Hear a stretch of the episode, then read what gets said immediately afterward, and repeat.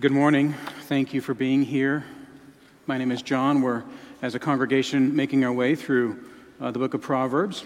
This morning, uh, we are in uh, Proverbs uh, chapter uh, 3, uh, verses 13 through 35.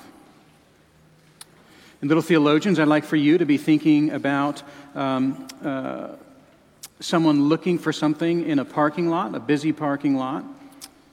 If you could draw a picture of someone looking for something in a busy parking lot, but they're not looking for a car, they're looking for a dime. A dime on the ground.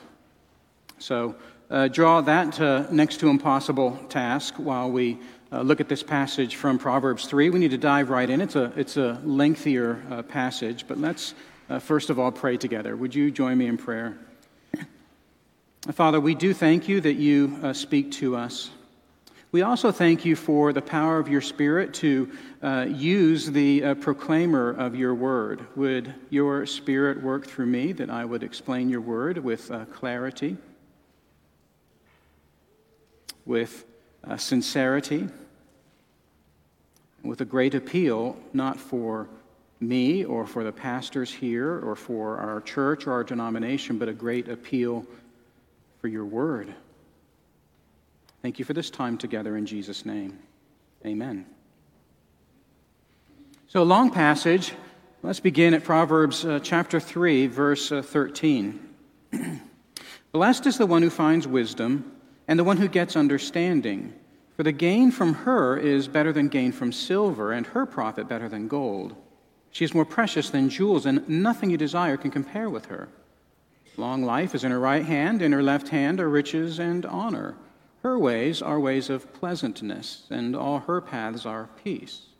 She is a tree of life to those who lay hold of her. Those who hold her fast are called blessed.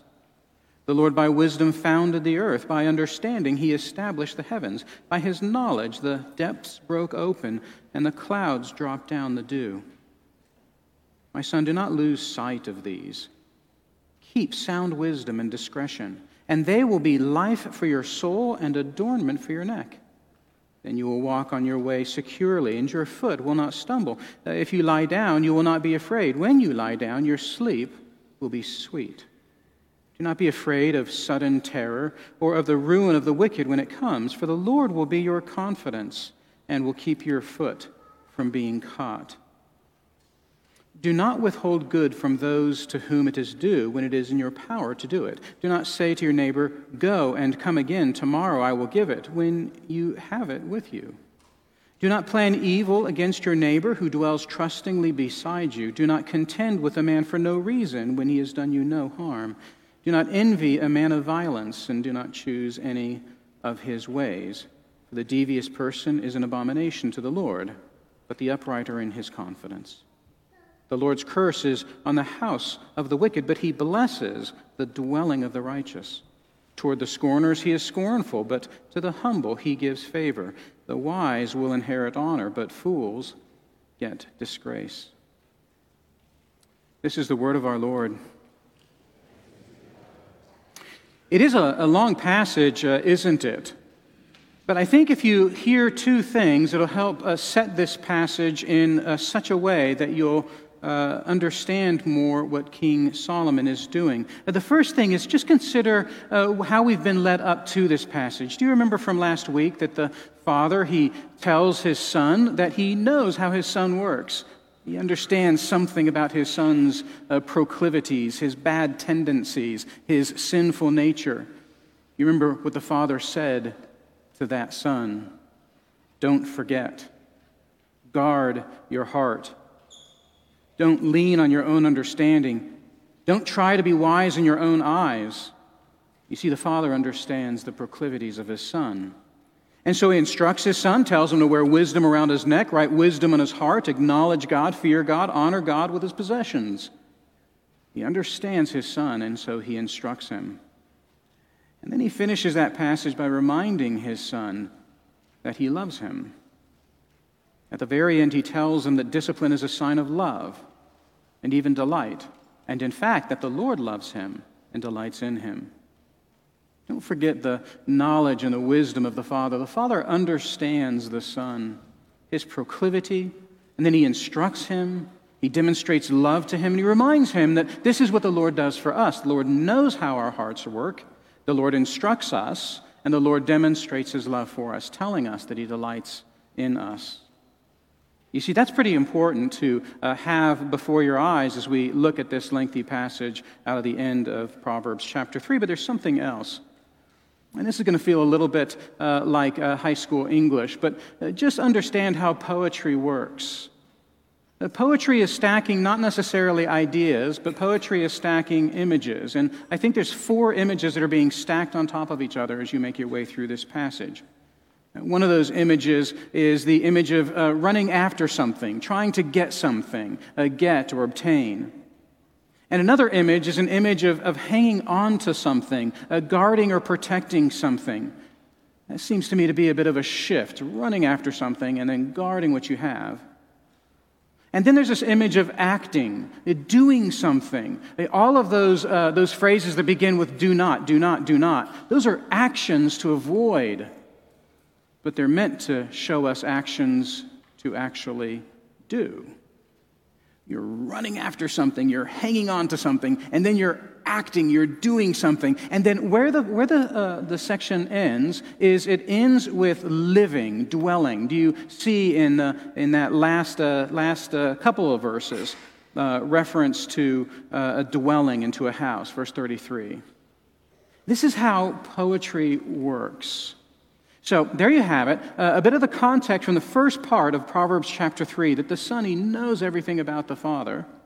And then uh, we expect these images to be related to one another. And, and that actually is the outline of this sermon. But what this passage is telling us is, is, is it's telling us this is that wisdom has the power to bless us more than anything else.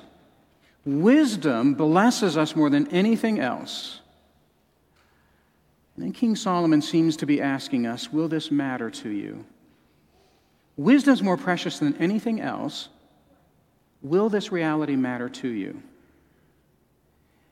And the images build and build and build, running after wisdom, hanging on to wisdom, acting on wisdom, and dwelling with wisdom. Verses 13 through 20 are about running after wisdom. Blessed is the one who finds. Do you see that? Finds, who reaches out for, who obtains, maybe even captures. Blessed is the one who finds wisdom and the one who gets uh, understanding. Uh, that word for getting is very practical, who uh, not only gets it but knows how to put it to use. Uh, this is uh, about trying to get something, and the Father is saying to the Son, You need to be searching for this. But it's so interesting to me that the Father understands that the Son is a searching kind of human being. And truth be told, all of us are. All of us are looking for something. Uh, all of us are hoping to get something. We are a seeking kind of humanity. And the Father knows that the Son is seeking. And the Father seems to have taken a few steps ahead, and he knows what kind of seeking the Son will do if the Son is the kind of Son who tends to lean on his own understanding. If the Son is the kind of Son who tends to acknowledge himself rather than God. If the Son is the kind of Son who tends to try to be wise in his own eyes. If the Son is like this, then he knows this Son needs to be guided in his searching and in his seeking. If people like this are looking for, say, happiness, where will they look for it? It is almost as if uh, the, uh, the Father has a picture of every human being as walking around in a parking lot with their heads down, clearly looking for something. Can you see that image? Someone walking around in a parking lot, their heads down, they're walking this way and that. Clearly, they're not going to a car or to a store. They're looking for something. They drop something. And this father assumes that all human beings, they're like that. Every human is searching. And these searching kinds of bipeds, uh, they are searching for happiness. But the father knows that they're aimless. Maybe the father um, is thinking about the possibility that his son might be searching for happiness from possessions. You know, wisdom, uh, the father says, has this off the scales, over the top value. You see that the Father says there in verse 14 that wisdom has a gain. It's a transactional value. He's using financial terminology. He says also that wisdom has a profit, some kind of financial yield. And, and maybe the father is afraid that the son is going to look for happiness, for blessedness. That's the first word of our passage. That the son is going to look for blessedness that comes from possessions. And he says to that son, Wisdom is more valuable than whatever you think is valuable. Whatever you think it is silver, gold, jewels, it doesn't matter. Whatever you think it is, nothing you desire can compare with her. I know myself, and I'm sure you do as well. We can desire quite a lot.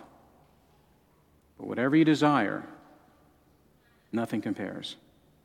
And so maybe the father believes that the son is seeking for happiness from his possessions, but it could also be that the father thinks that the son is seeking for happiness that comes from his status. Now look at verse 16. Uh, long life is in her right hand, riches and honor in her left hand. It could be that the son is seeking for happiness through some kind of status. I think in verse 16 we have some career terminology there riches and honor, long life, long stability. It could be that there's a kind of status that the son hopes to achieve, and if he gets that status, then he'll be happy. It may be also that the father believes that the son f- thinks that happiness comes from some kind of peace and security. You see there in verse 17 ways of pleasantness, paths of peace. Maybe the son believes that if he can uh, create a pleasant and peaceful life, then, then he will have happiness. And you see in verse 18 the tree of life.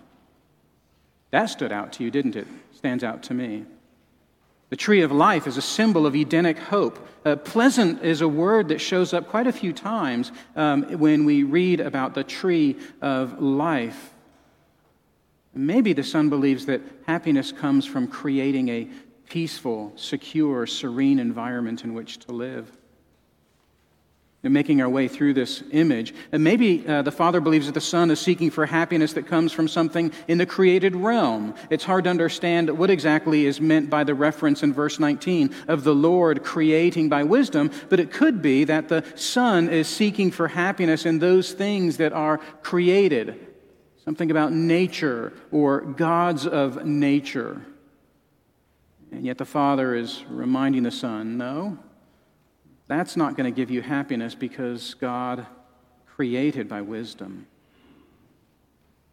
The image of running after something is very important in this uh, section of Scripture. Each of us are running after happiness.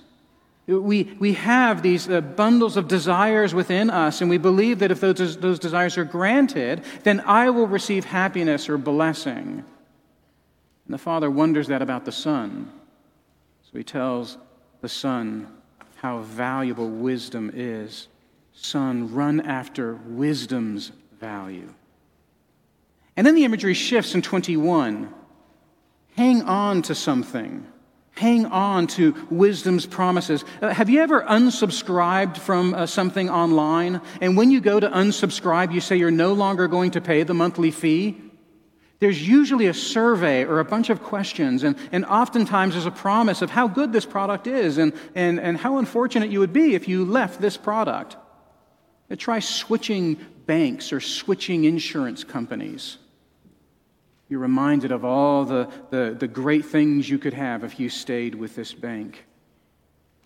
And the Father, in verse 21, he actually appeals to the Son to hang on to that which he has. My Son, do not lose sight of these. Do not bend yourself away from these. Keep, protect. We've seen this word before in Proverbs. Protect sound wisdom and discretion. You know, this here is the first command of the passage. Keep, grab hold of that which you have. Wisdom has this remarkable power to do things, the Father says. Uh, wisdom, it can give you life for your soul, verse 22. Uh, wisdom gives you secure footing in your walk so that you don't fall, my son. In verse 24, uh, wisdom gives you not just sleep, but sweetness of sleep. And in verse 25, there are terrors and storms in the world, my son, but wisdom helps you to not be afraid of those things. I think it's rather just astounding that verses 21 through 26 are mostly about simple, common aspects of life. Just scan 21 through 26. It's about what wisdom does for you in normal aspects of life walking, sleeping, and dealing with storms, that word for ruin in verse 25. Wisdom helps you deal with bad people, or bad people all around us. It's normal life. And almost as if the, the son is threatening to unsubscribe, the dad, he is upholding wisdom and he says, Hang on to wisdom's promises. Only wisdom can do these things. Wisdom is precious beyond compare, but wisdom has these great benefits. Each of us are running after happiness. And we know that sometimes our methods for re- reaching happiness they fall short. If we tell ourselves that a financial gain is going to bring us happiness, well, we, we know that sometimes the financial gain's not there. An investment goes south, inflation kicks in. We know what it's like to put our hope in financial gain and it not work out. We know what it's like to put our hope in employment in a difficult market. We know what it's like to put uh, our hope in employment and the employment is nowhere near as fulfilling as we thought it would be. But when we don't get these things, we normally fall back on ordinary life. If I can't have that kind of happiness, if I can't have all of my dreams answered, well, at least I want to be able to walk through life well. I want to be able to sleep peacefully. Uh, I want to be able to not be terrified when storms come, and I want to not be afraid of bad people. If, if I can't have my wildest dreams, I at least want those things. And the Father says, Wisdom is so very precious. She's more precious than anything you could desire. And not only that, not only that, wisdom is with you in ordinary life, day to day life. You see, with wisdom, the Father says, you actually get both. You get something that is precious beyond compare, but you also get something that has benefits, that helps you with ordinary life. Hang on to wisdom's promises, the Father pleads. The image goes from running after wisdom's value to hanging on to wisdom's promises in ordinary life to verse 27, where the Father says, Act on wisdom towards others. Just look at verses 27 through 32. Is it jarring to you? It's jarring to me. A long string of actions, but not actions necessarily to do, actions not to do. The Father has, uh, seems to have not given us any real practical advice until verse 27. And in verse 27, it's things not to do. Do you notice that all of these things not to do have to do with others? The Father starts by telling us what to run after, that wisdom is precious. And then the Father tells us what to hang on to because wisdom makes promises in our ordinary life. And now the Father tells us to test that wisdom, put it to work Exercise that wisdom, but not for yourself, for others. Don't withhold good from those whom it is owed, verse 27. Those whom it is owed. This could be a reference to a parent who deserves to be honored or an employer who deserves to have you work hard. Respect and honor. It might also be financial, but the Father says don't delay in offering those things.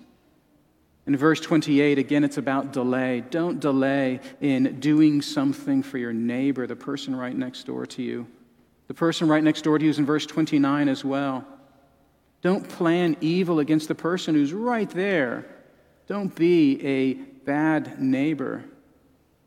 And in verse 30, arguing and complaining, it seems to have a place, but not for no reason when you've not experienced harm from anyone. And then verse 31 is about envying a man of violence. Don't be tempted to envy and live like pagans. The Father seems to assume that we are very, very selfish. And in fact, our selfishness is us on autopilot. The Father seems to assume that we're slow to pay honor and to pay off debts. The Father assumes that uh, we uh, are slow to uh, uh actually uh, use our money for others. The Father assumes that treating a next door uh, like something other than an enemy is rather hard for us, every man for himself, so to speak. And the Father assumes that we argue just because we like to argue. No one really has to do it or deserve it. We just want to be right. And the test for wisdom goes to the very heart of our selfishness. Do you remember why King Solomon asked for wisdom? You know he asked for wisdom, and God gave him uh, plenteous wisdom, 1 Kings chapter 3. But do you know why? Do you remember he asked for wisdom because he needed help governing God's people? These, your great people, have in me someone who cannot govern them. I need your help to govern them. I wonder if that's bouncing around King Solomon's uh, mind with these uh, do not statements.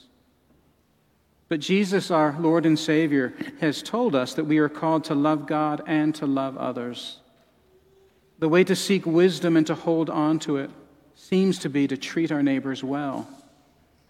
Act on wisdom toward others, the Father says to the Son. And then finally, very quickly, verses 33 through 35, we have this imagery of a home. The Lord blesses the dwelling of the righteous, and his curse is on the house of the wicked. You notice all the things in these few verses, 33 through 35. Notice all of the things that describe a house in which wisdom lives. What is a house in which wisdom lives like? In verse 33, the righteous who are blessed live in that house. You see that the righteous who are blessed by God live in that house. Here's the word uh, blessed again. It's different from verse 13. But the righteous who are blessed live in that house, and the humble who receive grace, they live in that house as well. Verse 34. And then finally in verse 35, the heirs who receive honor, they live there in that dwelling of wisdom. What a remarkable picture. A house the wisdom blesses us more than anything else, and we're almost enticed to ask the question Does this matter to us by being allured to that house? Wouldn't you like to live in a house like that?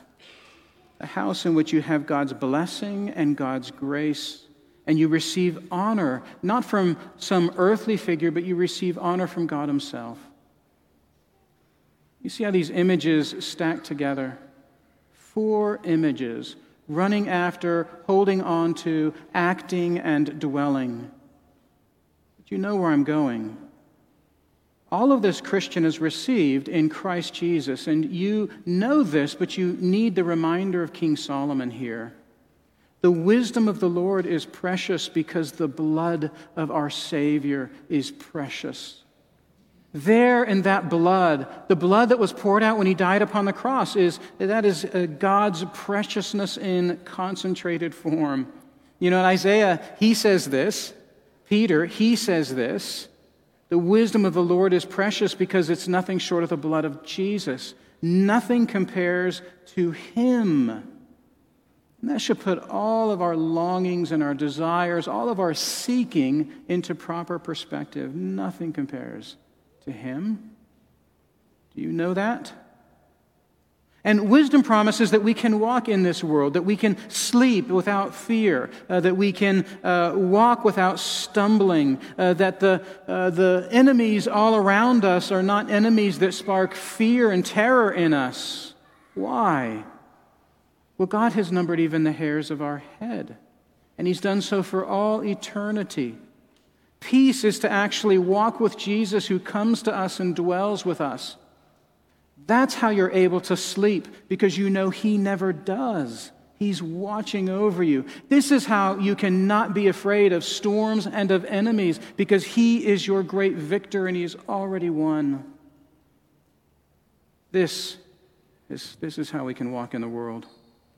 So, those are the first two images of that which we desire the precious blood of Jesus, that which we seek. And then finally, that which we hold on to, that we hold on to the promises that God has made, uh, made to us in Christ Jesus. But think also of wisdom as an act for others. Wisdom is for others. Why should that be important? The others in this passage, I don't know if you noticed this, but it doesn't seem as though the others are necessarily bad, at least not the first few. There is reference to a bad person, but we're to pay honor and respect, and we're to pay off our debts to those who seem to deserve those things. But you didn't deserve anything, and yet Jesus came, and he gave everything of his own for you. He set aside self for you. You're an undeserving neighbor, and I'm an undeserving neighbor. But Jesus, He lowered Himself even to the point of nothing to care for undeserving neighbors like us. That's His wisdom. And we are recipients of His good and perfect wisdom. And then finally, Christian, we live in a house of wisdom because we're part of the family of Jesus.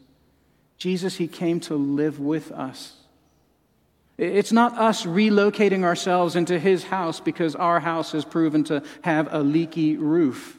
No, he has come and he has decided to live with us, to tabernacle among us, and he is with us now, today, in this moment, by his word, with his people, through his spirit. He is our blessedness, he is our grace, he is our honor, because he lives with us. Let me say again wisdom blesses us more than anything else. And does this matter? You should look to Jesus. Is he the most precious thing to you? Well, let's pray, shall we? Our Father, we do thank you for coming to us in Jesus we ask that you would rework the affections of our hearts, that we would desire Him more than anything else. Shrink all of our contrary affections, that we would have singular affection for Jesus. Father, would we know that with Jesus, we can walk in this world, we can sleep in this world, we can have no fear in this world. We have that promise with Jesus who loves us. And Father, uh, would we uh, be uh, uh, delivered of our selfishness and give up our lives for others because this is what Jesus has done for us and is doing for us. And then, Father, would we know that we live in a house of His making, that Jesus has come and He has built a tent and invited us into it, doing all things necessary that we would be covered by the roof of Him rather than any roof that we might make ourselves. Oh, Holy Father, would you make us mindful of these things? In Jesus' name, amen.